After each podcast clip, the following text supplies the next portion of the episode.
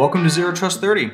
I'm your host, George Wilkes, and this is the show that helps you make sense of the cybersecurity sensation that is Zero Trust. We've got an exciting and somewhat different episode today. But we're going to be talking about the intergenerational differences that impact enterprise cybersecurity teams. My co host and returning guest is Julie Preiss, who's the Chief Marketing Officer here at Appgate. Uh, Julie has nearly a decade of cybersecurity marketing experience, including stops at RSAM, Damballa, and Dell's SecureWorks. We're also joined by our special guest, who is Henry Rose Lee. And Henry Rose Lee is an intergenerational and diversity and inclusion expert. And so it's going to be a very interesting conversation. Obviously, no cybersecurity background, but there's going to be a really interesting perspective that comes to the table. So, Henry is one of few experts in intergenerational diversity. Uh, this is an emerging science and management skill of maximizing the engagement, the collaboration, and productivity within and across the five distinct generations in today's workplace. Her expertise in the field comes from 15 years of working for companies such as Filofax and Saltire in business development and sales, where performance and results are demanded. She's also 17 years of experience as an HR qualified consultant and master certified coach researching and developing diagnostic tools on human motivation, generational attitudes, and behaviors at work. Julie and Henry, welcome to the podcast. Thank you so much for being here. Would you mind just saying hello to the audience so that they know that you are here and human? Hi, this is Julie. It's great to be with uh, you again, George, for this podcast. Really looking forward to this topic. And hi, this is Henry. You're right. I don't know much about cybersecurity, but I'm looking forward to the discussion around intergenerational uh, work, uh, particularly in the cybersecurity space. That's awesome. Well, before we jump into the uh, into the meat of today's podcast, we do like to play a little game that's called "What's Bugging You." It's just a little icebreaker. Um, so I'm just going to ask a very simple question. It's it's what's bugging you, and take it away from there. Um, you know, Julie, let's go ahead and start with you. What's bugging you today? I'm going to keep it really simple. What's bugging me today is winter. I am not a cold weather person. If it's lower than 75 degrees, I'm not happy. So I'm not enjoying winter, but I keep thinking positively that it's about a month away from when we spring the clocks forward, which always makes me think spring is on the way. So there's the silver lining. Henry, how about you? Uh, what's bugging me is perhaps a little more political. Um, I'm based in the UK, and everybody, everybody in the UK is talking about hybrid work, how we're going into a hybrid working model. So some days in the office, some days working from home, like it's going to be fine. But that worries me for two reasons. Our media isn't talking about the fact that between 50 and 60% of people globally can't do hybrid work. They have to go into a workplace in order to work. So they might be in a factory or a warehouse or they might be a frontline worker. So nobody's talking about what's going to happen with them. And the other thing is, our media isn't writing about the youngest generations who've really struggled with all of the lockdowns and uh, losing their jobs or being furloughed or, you know, losing out on education. They're just saying, oh, they can come into the mixed hybrid work, sometimes in the office, sometimes at home. And they're not really talking about their mental health and how difficult it's been for them. And I know that this is something that's not just in the UK, but um, in the US as well. So that's what's bugging me. Yeah. That's a good answer. There really is no one size fits all, and it's very difficult to uh, appease the masses, right? And take into consideration everybody's generational differences or even just work style preferences. Um, thank you for sharing that. So, like I mentioned at the beginning of the podcast, you know, today's topic is talking about the intergenerational differences. You know, Henry is going to bring a, a, very unique perspective there. Um, just a little bit of background for the audience, and so we did commission a uh, a study, right, a report um, that Henry helped us uh, produce, and we basically took this exact problem. We we really wrote about it at nauseum, uh, talking about how do the general generational differences impact enterprise cybersecurity teams. So we're going to look at the impact of baby boomers exiting the workforce um, the skill and knowledge gaps that they're leaving behind with them, which obviously is especially concerning for this particular industry, given that we already have a skill shortage gap. Uh, so we're going to unpack that a little bit, and then just generally kind of talk about the the differences in how baby boomers, Gen Xers, millennials uh, all think about cybersecurity and risk, and kind of think about how these generational differences do translate over to potential increases in risks or just challenges for uh, organizations who are looking to uh, shore up their cybersecurity posture. So let's go ahead and start this, Julie, with you, if you wouldn't mind. You know, given that we worked and, and wanted to put this report together, in your mind, what was the inspiration for exploring this topic? Yeah, it's a great question. We were really trying to think of um, an interesting, fresh kind of survey. And we're just in a brainstorming session. And, and part of the conversation turned to some interesting customer case studies we had. And one of them really stood out. It was a global bank that came to us with a unique problem, which was um, how could they apply modern secure access to their legacy mainframe computers? Um, if you think about uh, a lot of the solutions today, they're cloud native, um, they're built to work um, with cloud applications. They're not designed to work with legacy technology. So this company was struggling, and um, luckily we were able to um, provide our solution to, to solve their problem. But what came out of the brainstorming was the fact that mainframes are still so prevalent in um, the business world there's a IBM survey that says 71% of Fortune 500 companies still use them. 96 of the world's largest 100 banks still use mainframes, and 90% of all credit card transactions run across mainframes. So you think, wow, there's a lot of them out there, and they're probably not going away anytime soon. So a lot of companies are going to be faced with this security conundrum which got us thinking, well, what about the people that are running these mainframes? Um, these have been, some of these have been around since the 50s, 60s, and 70s. So there's clearly probably some inherent knowledge of more mature workers that were, you know, grown up on mainframes and understand how to run them and what happens when they start to retire. So um, that was kind of what got our you know brains clicking around this idea of you know IT can be seen in generational buckets, people that came up through different phases of technology, and how does this impact um, technology today, um, new technology that's coming onto the scene, and then what happens when um, all of this legacy knowledge retires with a worker. Yeah, it's really interesting, and that's obviously then what spurred you to go out and find an expert like Henry Rose Lee here. I guess you know Henry, for you, given that cybersecurity isn't your background, um, what did you find like interesting about this study? Like, what what, what drew you toward wanting to to work with us on this? I think what I found most interesting, and you're right, it's not my background, was that we're dealing with people, and every single industry is going to mm. deal with people. People make the difference. So, if I look at cybersecurity, there's a kind of triangle of technology, infrastructure, and people. And so that that kind of automatically caught my interest because I know that people are going to make the difference. And um, I also think that across sectors, and not just cybersecurity, uh, but including cybersecurity, ageism is alive and well. So we're allowing, sometimes even encouraging, our older generations, like baby boomers who are aged uh, in their mid 50s to mid 70s, we're letting them leave and we're letting all of that experience and knowledge and skills go with them. And if you think about the fact that they've been there at the dawn of technologies and they've been involved in these mainframes, and you you just heard all the statistics that Julie shared with us. That's an awful lot of mainframe legacy system still in place. And if people are leaving in their droves that we've been reading about, baby boomers have been leaving, particularly because of the pandemic, then all of that information is going, all of that expertise is going, and that's going to be a loss to cybersecurity, indeed a loss to any industry. Yeah, that makes a lot of sense. I mean, you think about how quickly uh, technology changes, you know, in any in, in any industry, right? I mean, it's not I, I, think the equivalent of one year is almost the same as 10 years in terms of the evolution of what technology can do and what it looks like. And so um, that rapid evolution creates significant knowledge gaps. You know, there's, there's a stark difference between managing a mainframe versus building microservice architectures in a cloud native environment. Um, and the young guns are probably coming in and thinking that, you know, that's all I need to know. Uh, really interesting stuff. And so, you know, what I found really interesting is that while baby boomers are retiring from the workforce in record numbers due to the pandemic, there seemed to be a strong call to action in this report uh, for enterprises to consider how do you get these baby boomers back in involved within the cyber cybersecurity workforce. Why is that? Can you can you maybe shed a little bit of light on that? And Henry, I'll start with you for from from the, the generational standpoint, and then you know Julie, obviously, please chime in here. I think from a generational standpoint, it makes uh, business sense to keep older generations in a workforce when they've got the information and uh, the experience of dealing with legacy systems.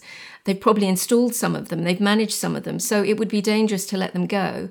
And I think what's essential in terms of baby boomers, it's not just that knowledge and skills and experience, but also the fact that they have very well developed emotional intelligence.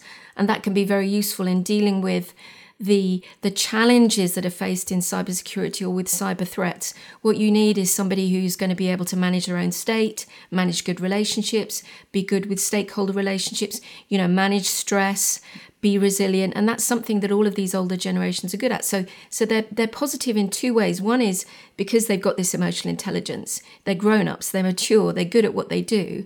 But also they've got this experience. And and I think the way to get them back is to encourage them not to leave in the first place.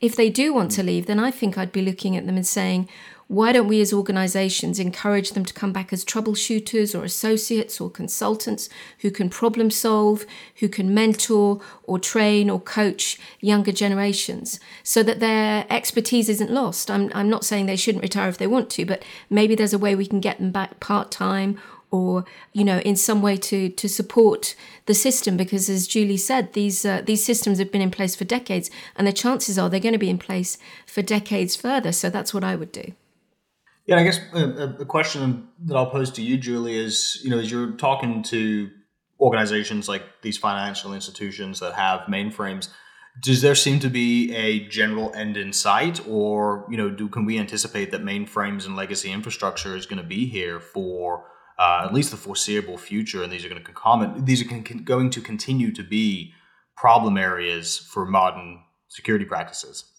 Yeah, it's a great question. And I think the, the answer is that they will continue to be around for a while. For one reason, because they cost so much less.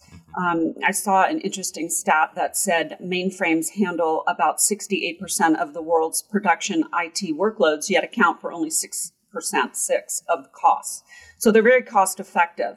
Um, I, did, I also saw another survey with 400 IT leaders where three quarters of them said they had started a modernization program, which was um, part of it aimed at decommissioning mainframes. Um, but they never completed them, and the reasons are they cite they cited fear of change, lack of funding, and the diminishing number of people who knew how to run these mainframes. So um, there, there's these interesting things at play. So they definitely appear to be um, uh, something that's going to be around for a while. And at the same time, um, as Henry um, had noted, you know, one in 10 baby boomers have left the workforce in the last 12 months, certainly um, accelerated by COVID and the great resignation. So, how do we account for this skills gap? Because anyone who's close to IT knows that the IT skills gap is even a greater percentage than in the um, employee population at large.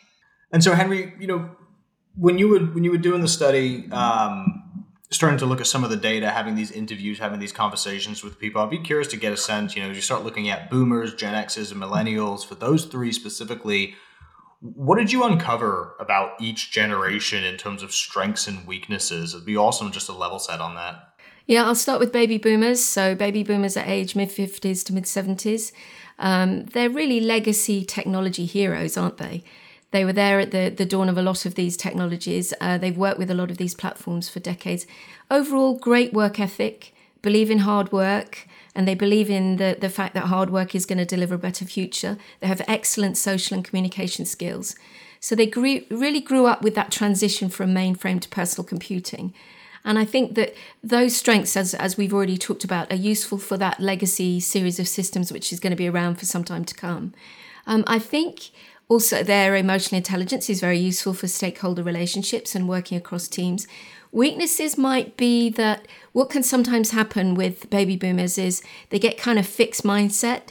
They know what they know and they tried it last year and it didn't work, so why would we try it again type of thing um, and that they might not be as interested in new technologies as younger generations.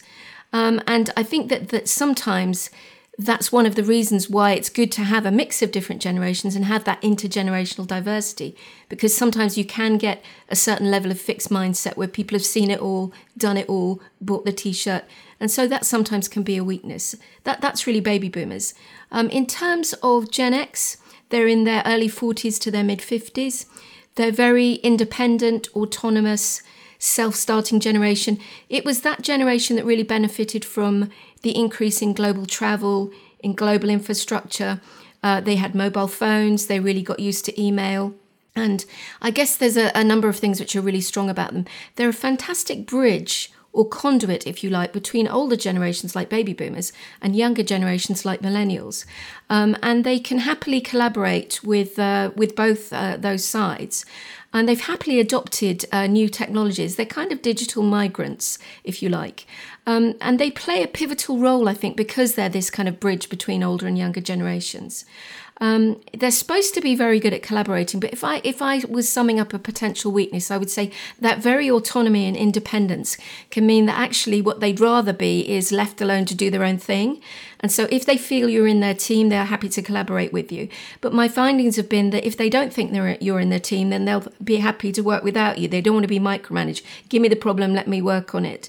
And so again, it would be good to have different generations working together so that you haven't sometimes got that Gen X view of kind of like, leave it with me, I'll do it.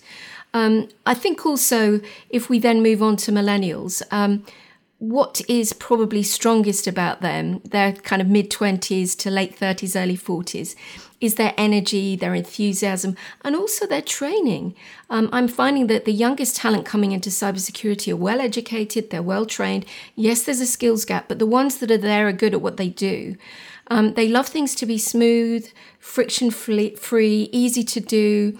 They're very um, enthusiastic about new things. They love innovation, novelty, variety, and change, cybersecurity, and all those technologies. What a great place to work. So they really love that. And we would call them tech savvy digital natives, wouldn't we? But are they as cyber savvy as we might think? One of the things that my research found was that there may be sometimes in um, millennials an element of a, a kind of laissez faire attitude, a bit too relaxed to cybersecurity, and they may lack a certain level of accountability and understanding. Um, they have lower levels of emotional intelligence, and their desire for a rapid, frictionless, trouble free series of work in the cybersecurity world might mean that. Um, they would be more likely to pay a ransom. In fact, I found some research that said that 39% of the millennials that were um, researched would pay a ransom in order to get back to work quickly if there was some um, cybersecurity ransomware or, or, a demand for ransom because of uh, cyber fraud. And that's nine percentage points higher than any other generation. Also, millennials seem to be more optimistic when things go wrong, particularly in cybersecurity. And they said it would take six days faster than any other generation to put things right. In fact, millennials are twice as likely to prioritize speed and ease of use over security when they're handling sensitive data. And they're three times more likely to try and avoid security, security policies in order to get around something so that they could quickly get back to work or sort something out quickly. So that more relaxed attitude is maybe a bit of a weakness. And again, that would lead me to believe that having baby boomers, Gen X, and millennials in the workplace is going to mitigate against the potential weaknesses of all generations. Wow. Uh, one of the things that stuck out to me there is even just outside of cybersecurity and IT and networking teams is just how organizations need to develop those value propositions of using technology for talent acquisition, right? And I think you know, Julie, this this we talk a lot about people define security, um, and that idea that you need to be able to give those fast, frictionless connections to users, and that's what these millennials coming into the workforce are looking for, without the trade off uh, of inconvenience, right? Without the, the the, the the the common security roadblocks of being able to get people to do their jobs, and there's tailoring to all different types of work styles. Um, you know, one of the things, Henry, I think you and I spoke about this when we were talking about the podcast is you, you can't take this as a blanket statement for people, right? And that you might be in a particular age group and identify, you know, for me, for instance, I, I identify more with like a Gen Xer, right? Although my, my my date of, of date of birth would not necessarily put me there. For the audience, should we just level set of kind of like when we when we talk about millennials and Gen Xers, boomers, and, and, and say that you were born from X to Y, that it's not as not as cut and dry as that. It's not, and in fact, um, there is a clue in the words uh, generational theory. It is, in fact, a theory, and uh, it was uh, it started in the U.S. in the late 1980s, where theories were put forward about how different generations are going to behave in different ways depending on world events. So that's basically roughly where it came from. But of course, there is nurture and nature. So if you take me, I'm the youngest of four, but I'm much more likely to come across as a baby boomer rather than a Gen X because my siblings are older than me and I was very influenced by them. However, if I had been the oldest child with the younger brothers and sisters, then I might have influenced them and they might be more like me, a Gen X or even more millennial. So, yes, we can't really say that everybody is going to be just like I've outlined, that everybody is the same kind of millennial, everybody is the same kind of baby boomer. But we can say two things for real. And that is that emotional intelligence comes with age. So, all of us, when we were the same age as the youngest generations coming into the workplace today, we had a lack of emotional intelligence. And as we get older, we get more emotional intelligence. That's a fact. The other thing we can say is that world events have a different impact on you depending on what your age is. So I'm from the UK, and uh, where I'm working, we care a lot about Brexit and we care a lot about COVID. And that's because I've been in work for 25 years and it's really having an impact. But if I'm a 10 year old in the UK, I don't know what Brexit is and I'm not yet in the workplace, so it doesn't have an impact. So I think it's important to recognize that generational theory is a theory. It doesn't necessarily mean that everybody's going to behave in the way that I've just outlined in the report, but it does mean that there are some certain truisms in the world, one about emotional intelligence and the other about world events. They have an impact on every generation. So if you take the very oldest generations that would be in the workplace today, they would be um, in their 70s if they're still working, uh, 70s and upwards, and they would be called the silence. And they would have been impacted by the First and Second World Wars. Now, all of us on this podcast today, we didn't experience the First or Second World Wars, so we can't talk about it, we don't think about it, it hasn't impacted us but it impacted them. So that's when you can say that generational theory does have some truisms. Yeah. So Julie, let's let's turn this back over to you then. So um, you know, what I heard from Henry is is is there's a lot of knowledge gap prevention, I guess is a horrible way of summarizing it.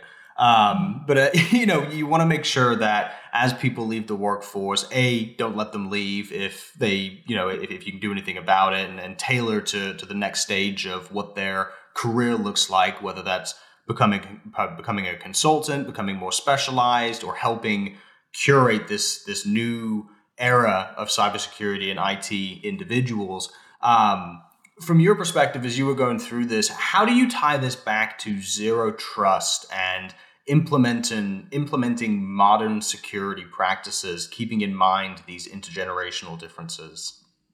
Yeah, what an interesting question.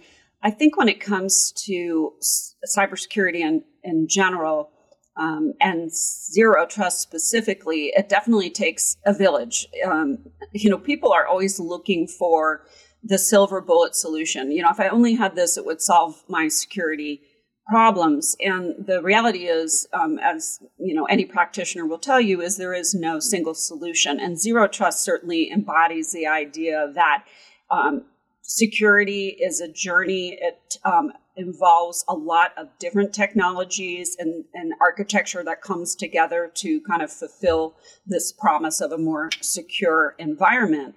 So um, I think the interesting takeaway for me, if I tie it back to zero trust, is um, it is certainly a blend of legacy and modern technologies that go into creating a zero trust type security architecture.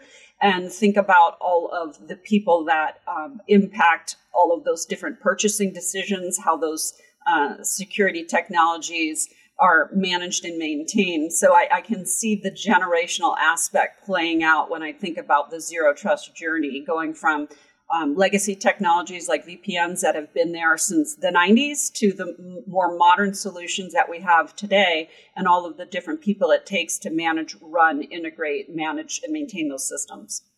Yeah, it really does. It, it, it highlights the the nuances and the intricacies of change management, right? And we've always talked about on on this particular podcast as well with an array of SMEs is it's not that zero trust is hard and it's not that the technology isn't there. It's that irregardless change is hard. And so as you start going through this idea of, you know, whether you call it zero trust, whether you call it modernization of, you know, security transformation or insert XYZ buzzword here, it goes well beyond I'm going to buy a solution, put it in, right? That that kind of feels like, you know, Henry what you were saying is the millennial approach is here's a technology, put it in, easy button, go, we're off and running, great. What's the next problem? And it's like there has to be a lot more uh, methodical to that and take into consideration that human component, not just the end users of the technology that you're putting into place, but the impact of the technology for the people who are actually going to be maintaining it and using it and configuring it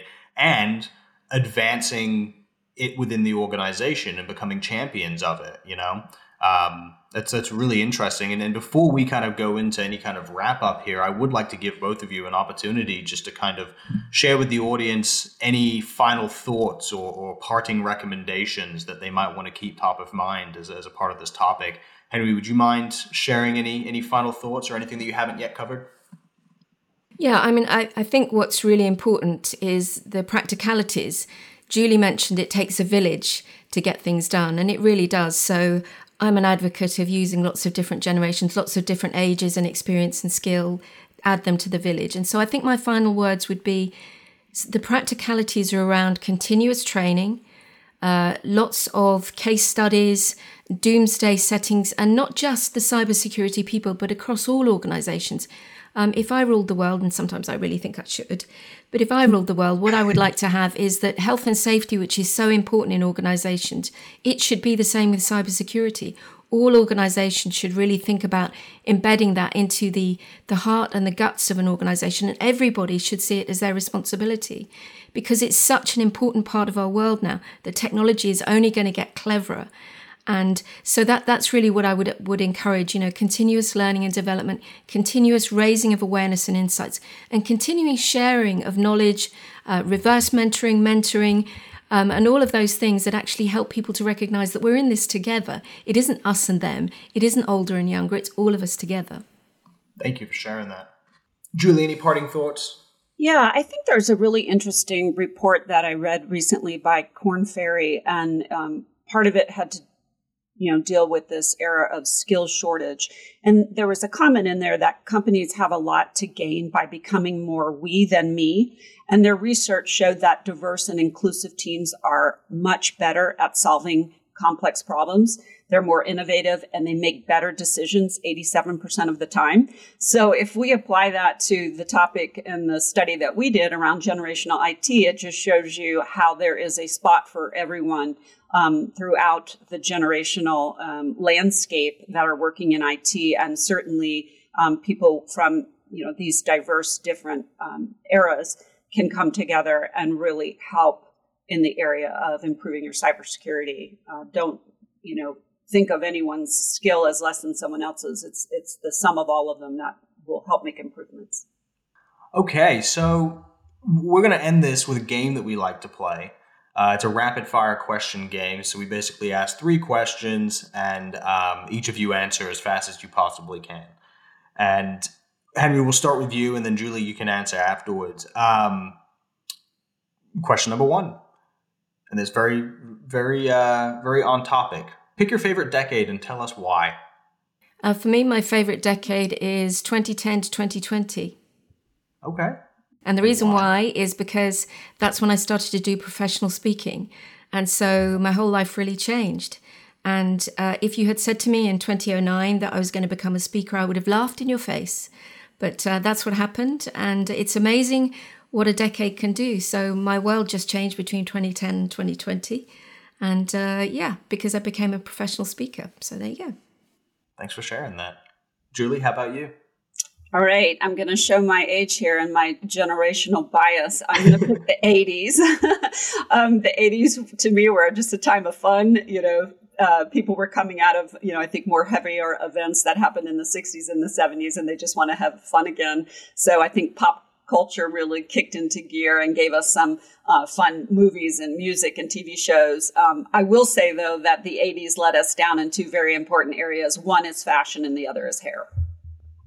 Very important fashion and hair. All right, next question. Are you more productive in the morning or at night? Um, I'm productive in the morning. By 10 o'clock at night, I want to go to bed. Yeah. I ditto that. Morning, but not too early. Um, so, you know, the nine o'clock ish hour uh, works really well for me. By end of night, yes, I'm not thinking of anything terribly brilliant. And where is your favorite vacation spot? Um, I have to say this with a mixture of pride and embarrassment. My favorite vacation spot's Las Vegas. I know I sit right on the edge of Europe, and I spent my childhood and my early adult years across Europe, but I love Vegas. I, am sorry, I just adore it. And I haven't been there for years and I really miss it. I miss, I miss the Grand Canyon and the Hoover Dam and Red Rock Canyon horse riding and the shows and the hotels. And I don't gamble even. I just love everything about it. It's, it's just fantastic. I even have a favorite restaurant in Las Vegas called Maggiano's. That's how much I love it. I've got to imagine that in your field of work and that you were so studious of, of, of, people that Las Vegas is like just you can just sit there and people watch and learn from all different walks of life. I could I could definitely see why that makes sense. It does, George. You know, in fact, I wrote my first book in Vegas. And yeah, it just, you're right. I just was watching people all day long and, and loving it and just uh, started tapping away on my laptop. That was that. So there you go. There you go. Julie, how about you? Wow, uh, you're making me want to travel for sure. I miss uh, I miss that. Um, if I had to pick a single spot, it would be um, any beautiful white sand beach. Um, there is absolutely nothing better than listening to water and watching a sunset. My wife would agree with you. it's hard to it's hard to argue with that. Okay, so listen, thank you both so very much for being on today's show. Uh, and for the audience, thanks for listening. Uh, you can find the show notes and other episodes at appgate.com forward slash podcast. And if you're not yet a subscriber, please do subscribe wherever you listen to podcasts. The show is a production of Appgate. The opinions expressed in this podcast are solely those of the hosts and the guests and may not represent the views of their organizations. I'm your host, George Wilkes, and you've been listening to Zero Trust 30. There it is. Awesome. Thank, Thank you both. That was fun. That's great. Really good.